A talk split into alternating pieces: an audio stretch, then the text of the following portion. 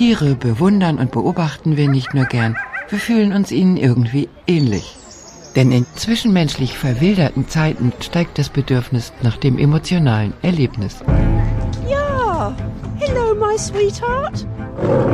Eine Dame biegt um die Ecke. Langsam nähert sie sich dem Gehege. Yes, you lovely little boy. Ich darf die alles streicheln. Ich kann Ihnen zeigen. Drei schneeweiße Kakadus fallen vor Aufregung von ihren Stangen. Denn so ein wildes Tier im Zoo, das freut sich über Liebe und Anteilnahme. Come along then. Das ist Dickerchen. Er ist so ein, ein Showman, ne? Und das ist eine Dame, die hatte gar keinen Namen. Dann habe ich die, ich nenne die jetzt Lucy. Die ist sehr diktatorisch. Dickerchen, come along. Come and say hello. Aren't you gorgeous? Yes, you are. Weder eine Schelle noch sonst etwas ist hier. Ja, was machen wir jetzt? Der Elefantenfreund, Unternehmer und Elefantenpate. Vielleicht können wir hier reingehen, ja? Dass wir hier reinkommen. Normalerweise muss das möglich sein. Als Gönner des Zoos müsste eigentlich der Pfleger uns da reinlassen. Ich müsste nur jetzt anrufen, die Zooleitung, und dann sagen, dass der sich hier um uns kümmert. Dann kommt er raus, dann können wir reingehen. Hallo. Hallo. Ja, guten Tag. Es war vereinbart, dass eine Elefantenpflege uns empfängt und wir mal rein können. Es sollte normalerweise ein Tierpflege hier sein am Zoo um drei Uhr im Eingang, ja. Und wir sind jetzt hier im Elefantenhaus und wären gerne also abgeholt, dass man mal rein kann, ja. Ja. Neben dem Elefantenhaus wohnen die Esel. Geduldig stehen sie herum. Im Gegensatz zu den Dickhäutern, die sich rar machen, erledigen die Esel tadellos die wichtigste Aufgabe, die ein Tier im Zoo hat, sich wirkungsvoll zu präsentieren.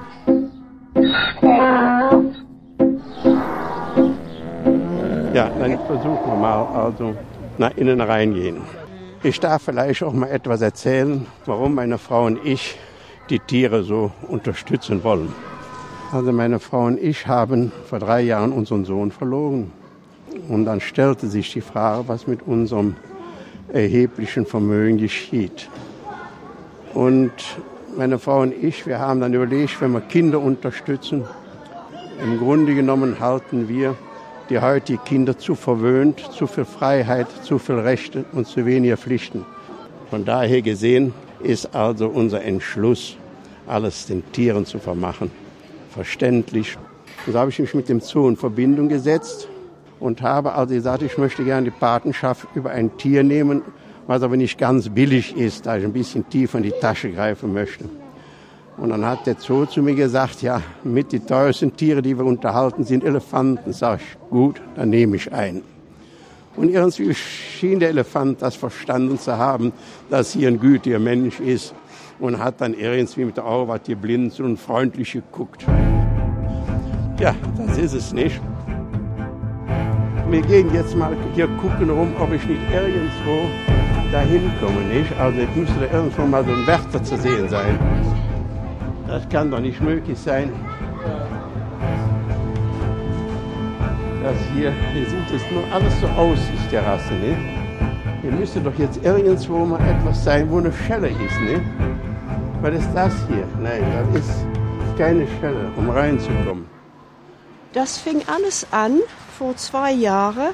Da kam ich in dem Zoo, bin ich hier rumgespaziert und plötzlich sah ich ein Gans. Und da habe ich gesehen, das war eine Hawaii-Gans.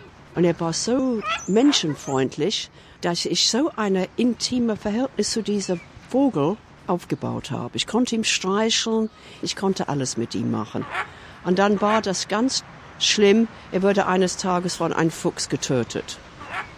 Es gab nur zwei Möglichkeiten. Entweder ein, jemand hat ihn mitgenommen, was schon mal passiert ist hier im Zoo, oder der Fuchs.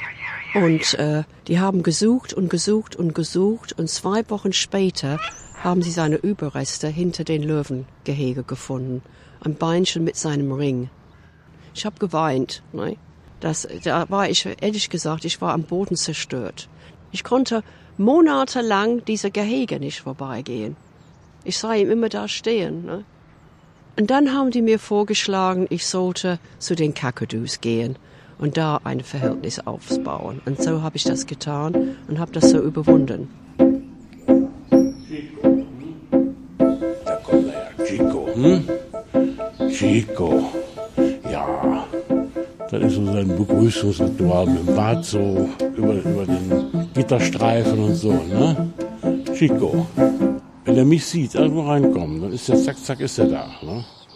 Aber es ist nicht so, dass der jetzt äh, permanent hinter einem herläuft oder was, sondern er kommt, begrüßt einen, ja, und das ist es dann. Ne? Ich meine, mehr will man ja gar nicht. Ne? Der Brüllaffenfreund, Rentner und früher im Berufsleben Beleuchter. Er winkt hinauf zu Tico, seinem Brüllaffen. Der bleibt oben in seiner Baumkrone liegen und dreht den Kopf weg.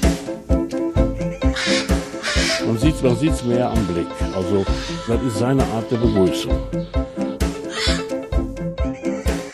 Kennt mich.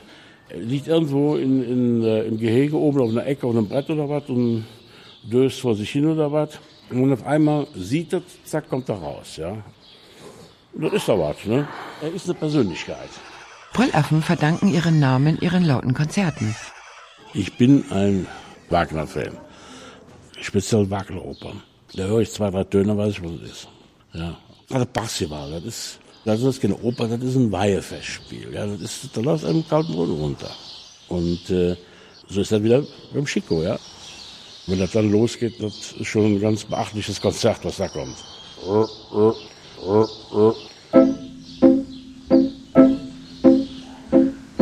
Chico.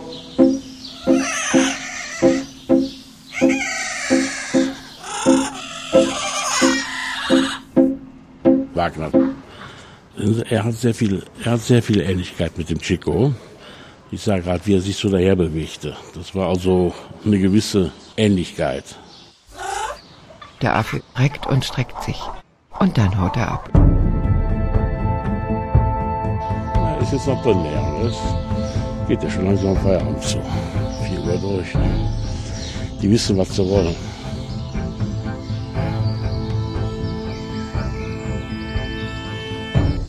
Hieß Adolf. Adolf hatte X-Beine, sehr ausgeprägte X-Beine. Am Gänseteich begann an einem sonnigen Frühlingsmorgen das Verhältnis mit Adolf, der Hawaii-Gans. Und da habe ich zu den Pfleger gesagt, wie können Sie diese arme Tier Adolf nennen? Ja, sagt er, wegen seinem Gang. Das ist so ein Stechschritt. Durch die Eckbeine war das dermaßen stark wie Stechschritt. Und dieses Wort Stechschritt in Englisch heißt zufälligerweise Ganzschritt. Wir sagen Goose Step dafür. Und dann habe ich zu den Pfleger gesagt, mein Gott, der arme Kerl, jetzt ist er zweimal bestraft. Wegen seiner Beine und auch noch den Namen, ne? Adolf. Und so fing unser Verhältnis an. Er war ein Krüppel. Und dann kam ich.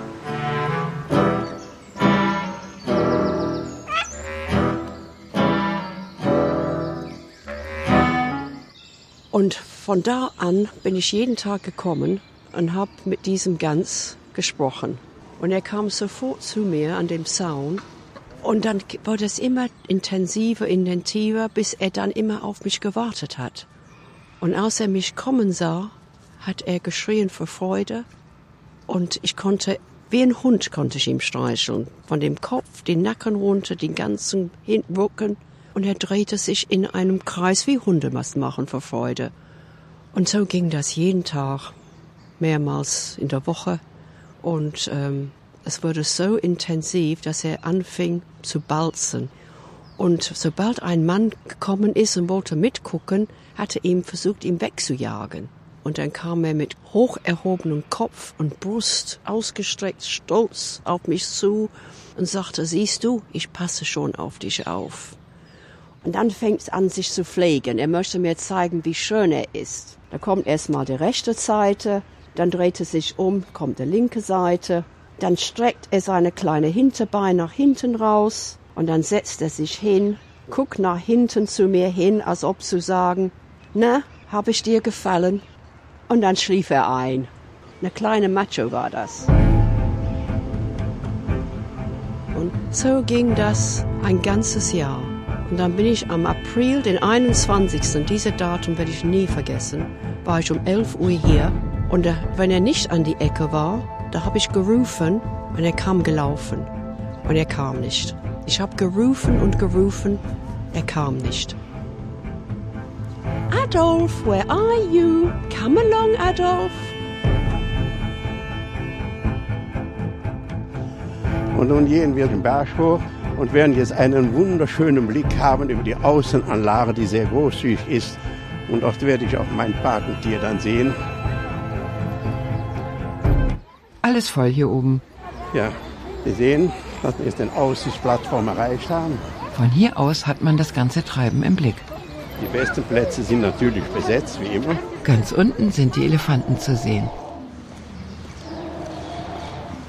Noch ein paar Meter, jetzt geht es noch an den Moschusochsen und Bisons vorbei und dann sind wir am Almkloster. Hier sitzt der eine, wir haben hier ein Paar. Ihre Nachbarn sind die Bisons. Dann auf der anderen Seite die äh, Mähnenwölfe. Die Lehrerin, die in der Hauptschule einen Stadtteil weiter Deutsch und Mathe unterrichtet, beobachtet die Eulen. Still sind sie und friedlich. Woher meine äh, Liebe zu Eulen stammt. Unter anderem wohnte ich mal in einem Dorf an der Oberweser. Das Haus stand so auf einer Klippe, so dass ich also überhaupt keine Gardinen brauchte und die Landschaft so ins Zimmer kam. Sitze abends spät noch an meinem Schreibtisch und habe plötzlich das Gefühl, es schaut mich jemand an. Es sitzt eine Eule, so eine mittelgroße Eule, auf der Fensterbank. Eulen haben ja in der Mythologie der Völker eine ganz wichtige Rolle eingenommen. Sie galten als geheimnisvolle Tiere, weil sie eben Tiere der Nacht sind. Sie galten auch bei vielen Völkern und auch, glaube ich, hier bei uns im Volksglauben oder im Aberglauben als Totenvögel, weil sie sich eben nachts melden mit Rufen, wenn sie irgendwo ein erleuchtetes Fenster sahen. Und früher hat man ja nachts kein Licht gemacht, nur wenn eben jemand schwer krank war und man hielt Nachtwache, waren Kerzen angezündet und die Menschen starben natürlich nicht, weil die Eule rief, sondern die Eule rief, weil eben da ein todkranker Mensch war. Und die Pallas Athene, diese griechische Göttin der Weisheit, hatte eine Eule bei sich und bei vielen äh, Göttern auch, zum Beispiel in Mittelamerika bei den Maya und bei den Olmeken, Azteken spielte die Eule auch eine große Rolle, weil diese Tiere sich dem Blick des Menschen und auch dem Zugriff des Menschen mehr entziehen als viele andere. Dann sitzen sie oft lange Zeit unbeweglich, die Augen sind sehr groß,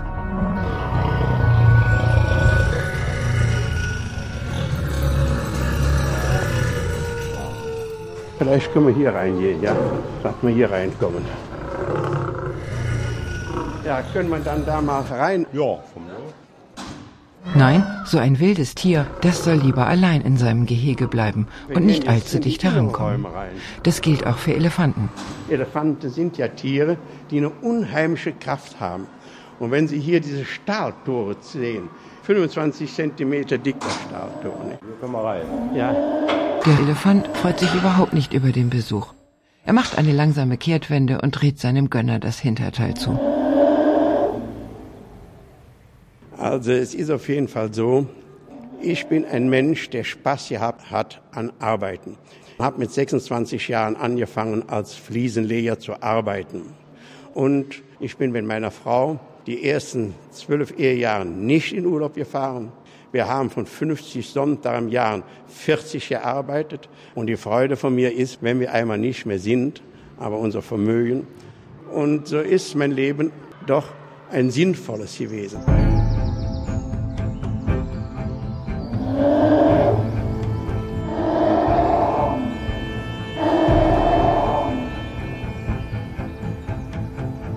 Ich zeige Ihnen jetzt, wo Adolf immer auf mich gewartet hatte. Wie Sie sehen, diese Enten, die interessieren sich überhaupt nicht für die Leute, die hier vorbeigehen. Aber das tun Gänse schon. Enten, so sagt man, die machen, was sie wollen.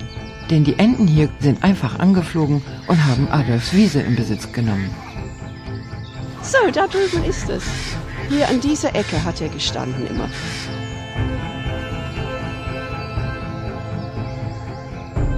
Und ähm, meine letzte Erinnerung von Adolf ist, als ich ihn letzte Mal sah, er stand an der Tor, breitbeinig, guckte auf mich hoch, als ob er sagen wollte, jetzt mach endlich die Tür auf und nimm mich mit. Und diesen Blick, die vergesse ich heute nicht.